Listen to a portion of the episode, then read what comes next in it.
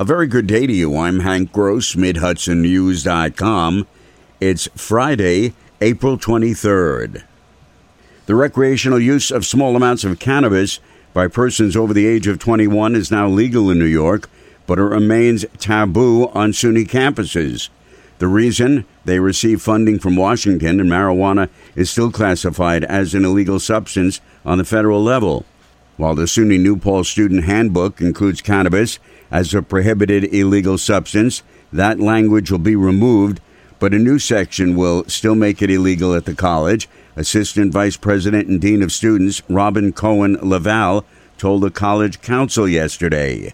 No person shall use, possess, sell, purchase, cultivate, process, manufacture, or give away marijuana slash cannabis or its derivatives like tinctures, topicals, edibles, etc in any form anywhere on the college campus. This includes SUNY property, public spaces, residence halls, office buildings, university owned and leased buildings, parking lots, and at all SUNY events or while conducting university business, except for approved academic research. The use of medical marijuana is also prohibited on SUNY campuses. As snow fell on the late April day Thursday, Earth Day was marked at the Ashokan Center in Olive Bridge by Ulster County Executive Patrick Ryan's unveiling of his Green New Deal for the county. The report considers over 30 goals and targets to make the county the first in the state and among the first in the nation with a comprehensive Green New Deal plan we have an, a huge opportunity and an obligation to not go back to the old ways, to not go back to our economy that was really extractive and damaging, not just to our environment, but to our own people, and to actually lean into uh, an approach, a Green New Deal that is a positive uh, and renew renewing approach to our economy and our people, and not an extractive one. And that's really what this uh, plan uh, gets at. The plan lays out three areas to be addressed: the transition to clean energy, building the equitable green economy, and conserving natural resources and building resilience. The boards of elections in the counties of Ulster, Dutchess, and Orange will receive a combined total of just under $1 million from the state's just approved budget to cover expenses incurred as a result of voting reforms.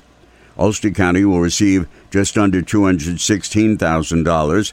Dutchess will get $338,000 and Orange will receive $413,000.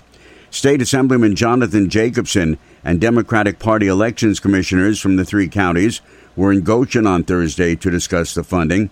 Ulster Commissioner Ashley Dittus said the money will go a long way to cover the expenses of voter reforms.